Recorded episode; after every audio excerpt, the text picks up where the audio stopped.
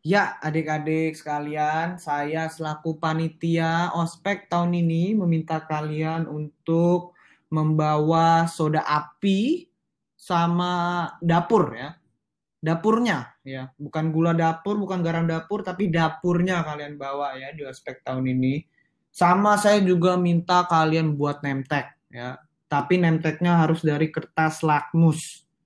Ya, kertas lakmus merah ya, harus merah warnanya jadi asam. Oke. Ngerti Tapi kan? kak, kak, kak, kak, kak, eh, eh, wah, apa? kok, kok disuruh bawa yang aneh-aneh sih? Bukannya ospek itu harusnya memperkenalkan kita ke lingkungan sekolah aja ya? Eh, kamu itu ya udah ngelawan aja ya. Baru hari pertama udah ngelawan kamu ya. Kamu tuh masih anak baru di sini ya. Saya yang seniornya. Kamu nurut. Nurut kamu ya. Tapi kak, ospek yang baik itu kan harusnya Ah, toh, ah, hmm, tahu apa kamu tentang ospek? Ah? Saya tuh senior di sini. Saya udah tiga tahun, tiga tahun, tujuh tahun saya di sekolah ini. Ya, saya SD tujuh tahun di sini. Ya, saya nggak naik kelas. Saya udah, saya udah seniornya pokoknya. Kamu tuh masih junior, udah ngelawan aja ya. Kamu diem aja, ngikut aja kamu ya. Hmm. Podcast ini telah diambil alih oleh Senior Darsa dan Seniorita Sandriana.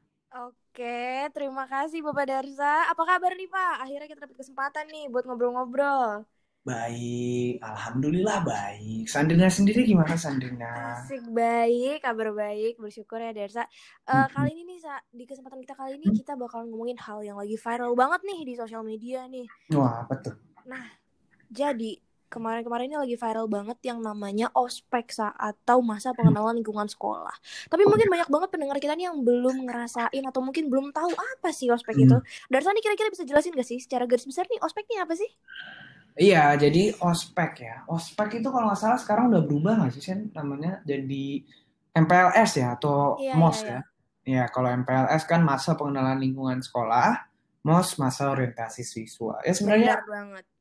Programnya sama aja sih. Intinya ya di mana ini tuh program untuk memperkenalkan siswa eh, ke lingkungan barunya. Jadi gimana? Maksudnya tuh eh, kayak anak baru lah ya. Kita itu anak baru.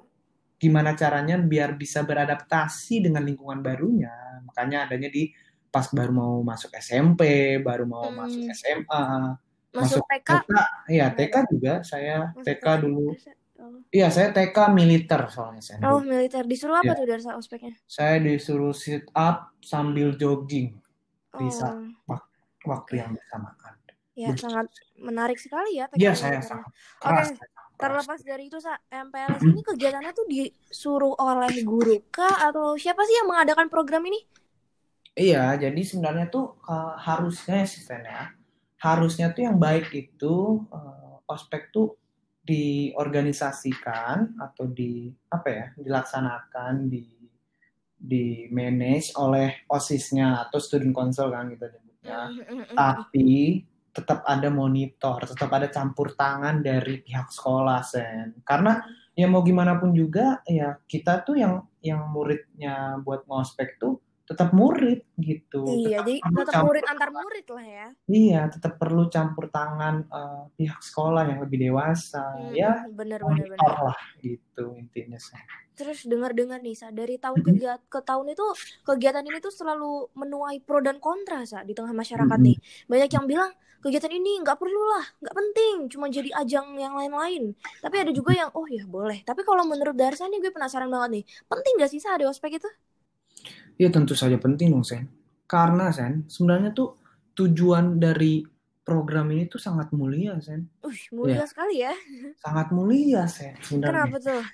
Ya kayak ah, gue pernah bermimpi ya. Wih, Karena ada mimpi gue tuh tentang Permendikbud nomor 18 tahun 2016 Sen. Oke. Iya. Jadi di mimpi gue tuh eh, ada tujuan masa pengenalan lingkungan sekolah sen, yaitu Hmm. yang pertama tuh mengenali potensi diri siswa baru dan juga membantu siswa untuk beradaptasi sen dengan lingkungan sekolah dan sekitarnya. Tapi abis itu seingat gue, mimpi lo kayak lanjut ke mimpi gue gitu. Oh iya Soalnya gue benar. jadi keinget kayak oh Permendikbud nomor 18 tahun 2016 nih selanjutnya Iya. setelah dua poin teratas bawahnya lagi tuh ada lagi menumbuhkan motivasi bagi Iya. siswa baru sa Wah, terus iya juga benar. mengembangkan interaksi positif antar siswa jadi butuh yang namanya kerjasama terus interaksi antar murid ke murid gitu biar dapat teman baru begitu terus Hmm. juga yang terakhir tuh mengembangkan perilaku positif sa honesty mindful positive open minded and noble Iya, ya enggak sangat-sangat IB sekali ya Anda Iya. ini ya. SVP Pledge itu sudah menerapkan Permendikbud nomor 18 tahun 2016 ini, Sa. Parah. Berarti sekolah kita tuh udah menerapkan ya, udah menerapkan tujuan yang baik dan benar dari eh, Permendikbud nomor 18 tahun 2016 bukan? Betul Oh, banget. salah. Iya, benar. Nah, Sen, ngomong-ngomong tentang SVP, SVP juga ada ospeknya dong, ya kan? Iya, ada pengenalannya sendiri, Sa. Mm-mm. Kebetulan. Ospeknya kayak gimana tuh, Sen? Kan Seumur hidup sih gue pernah empat kali ngalamin ospek ya, dua kali peserta, dua kali panitia, satu kali cadangan, satu kali enggak. Enggak ada. Ya. Jadi gue bahas fokus ke yang pas di Victoria aja nih, satu kali jadi peserta, satu kali jadi panitia. Ketika gue jadi peserta, Sa, Kenapa tuh, Sen? saking baiknya ospek ini, kita tuh dulu diadain yang namanya summer class. Sa. Summer class Hmm, ini Apa tuh? program yang eh, membuat kita tuh beradaptasi dengan cara belajarnya Victory bagi murid-murid baru nih. Karena Hmm. takutnya nanti kagok apa gimana gitu kan. Kita Mhm. diajarin tuh presentasi, pakai bahasa Inggris, research skill dan sebagainya. Wah, itu bener-bener suatu pengalaman yang sangat berharga sih karena ngaruh banget buat ke depannya gitu. Ketika gue jadi panitia, Sa, bedanya itu adalah karena lagi pandemi gitu. Jadi harus online.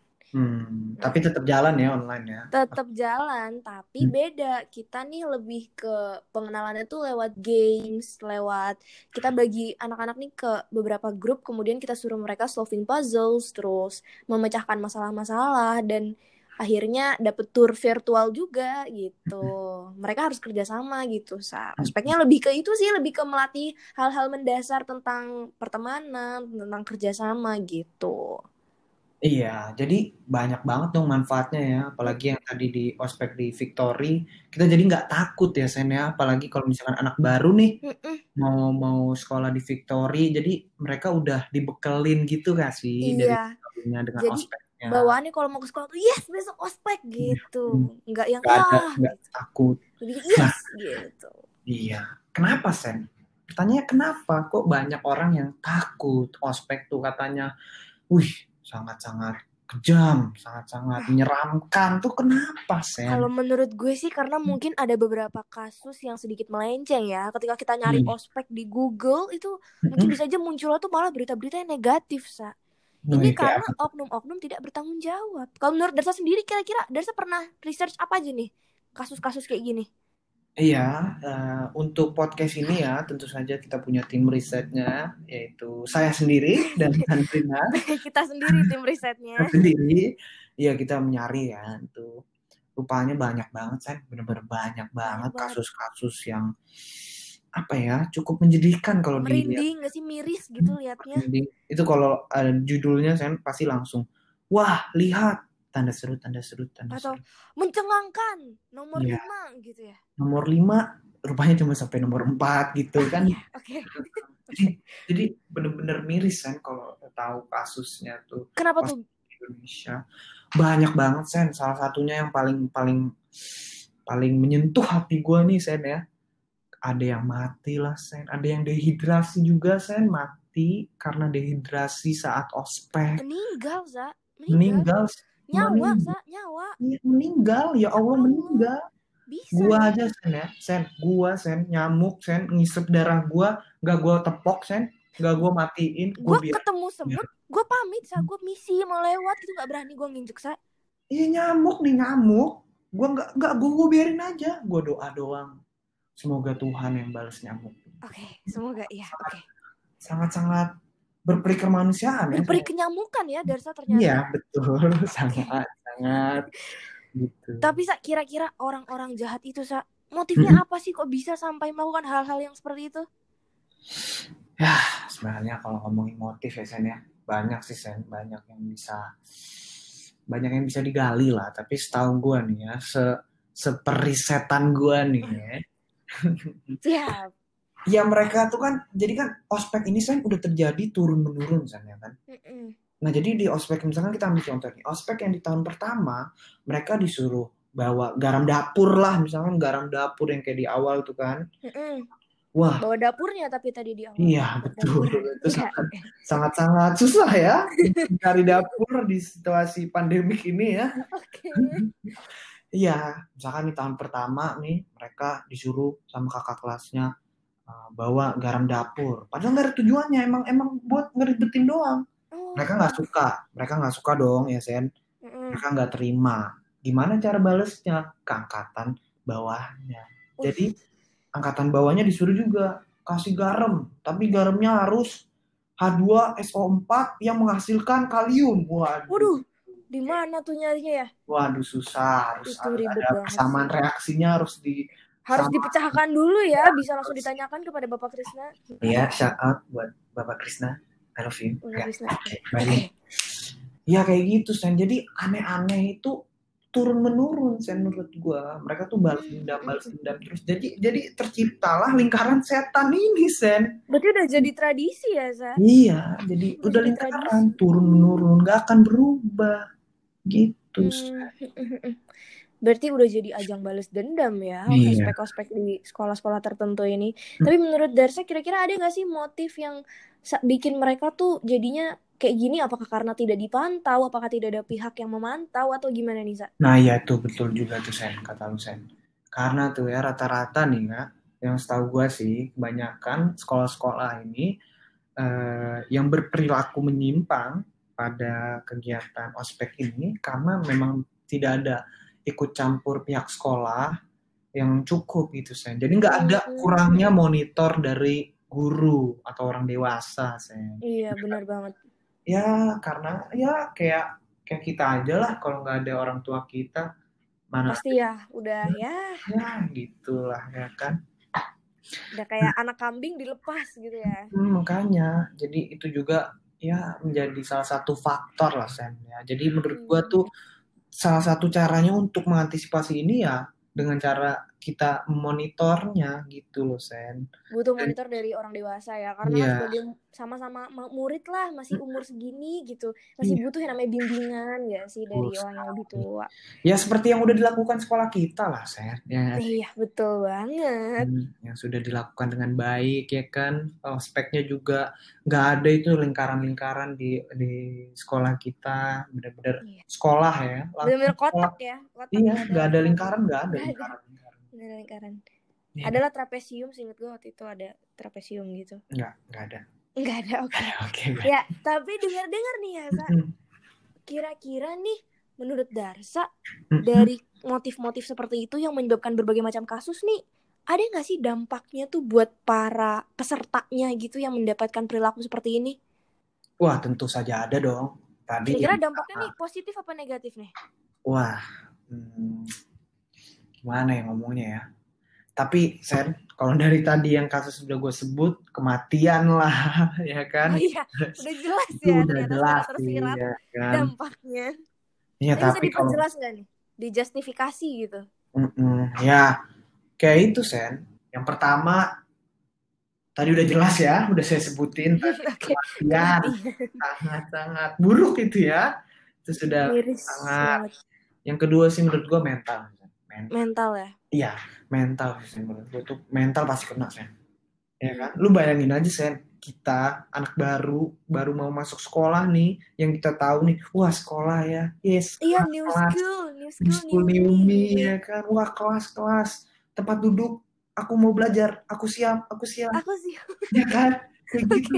Tapi mereka di ospek malah di ya bisa dibilang dibully ya sih? Dibully Ditindas ya, penindasan, dipelonco kalau bahasa perpeloncoan, kakek gua kalau lagi lebaran tuh ngomongnya pelonco. Perpeloncoan. Ya ya. gitu.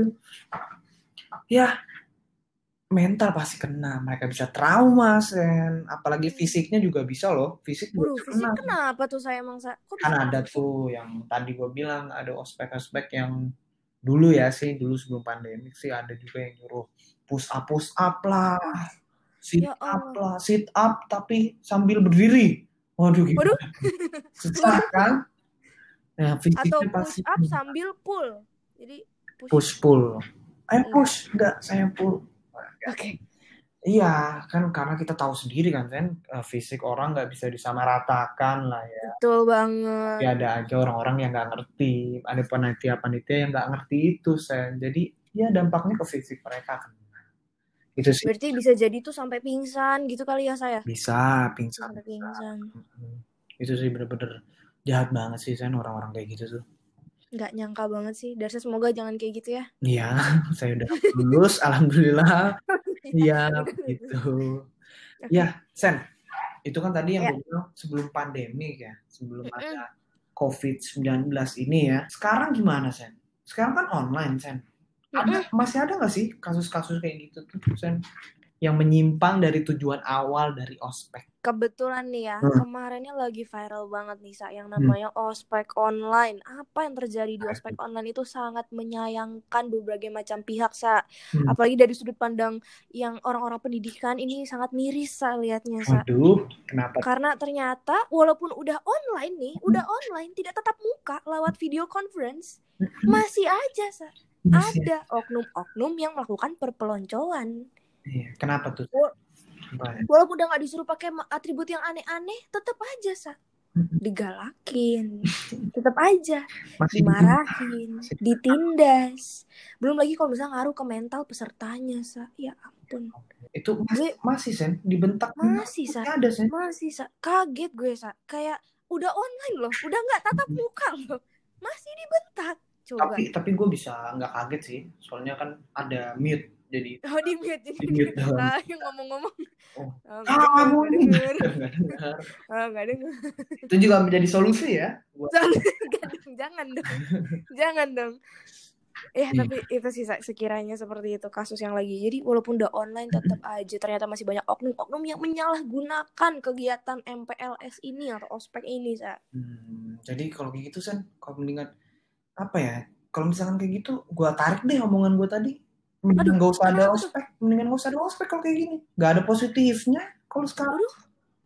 Tapi, Sa, Hmm. menurut gue ospek itu tetap harus ada sih, terlepas dari berbagai macam negatif karena oknum yang tidak bertanggung jawab gitu. Hmm, ya. Asal kita bertanggung jawab dan menerapkan Permendikbud nomor berapa?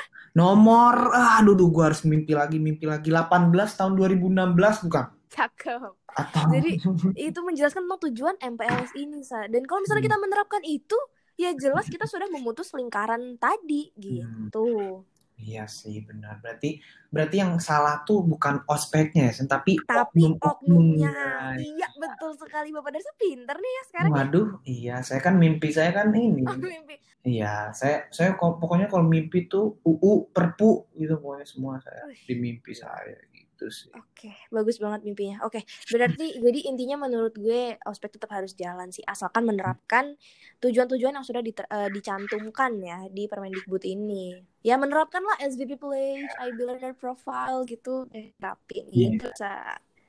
Jadi yang jadi yang salah tuh orang-orang yang tidak menerapkan sila kedua di Indonesia itu dong maksudnya. ya Sila kan, Sen? Pancasila apa sih Sila? Pancasila yang kedua yang berbunyi kemanusiaan yang adil dan beradab. Cakep.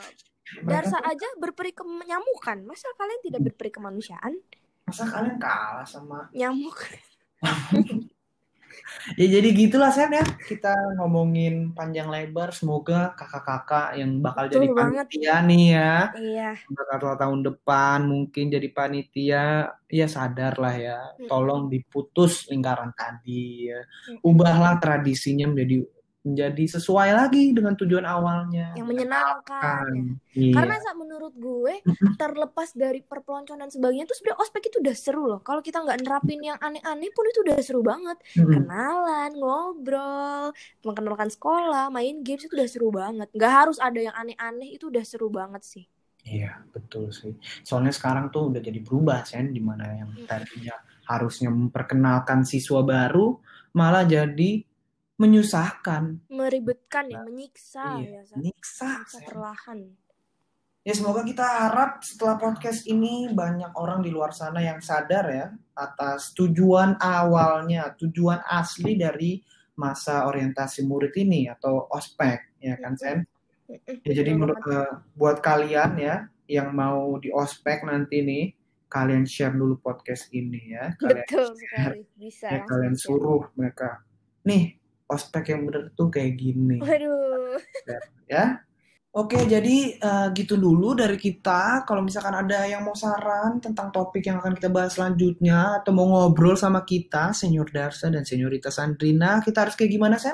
Bisa langsung aja ke Instagram kita at ssc underscore svp. Kalau misalnya kalian nggak tahu bisa aku taruh linknya di deskripsi dari podcast ini. Kalian jangan lupa ke situ. Kalau misalnya kalian ada saran, kalian bisa langsung ke highlight story yang namanya Spartacast. Di situ kalian bisa masukin suggestions kalian buat topik-topik kita selanjutnya. Segitu dari kita. Terima kasih. See you in the next episode, Spartans.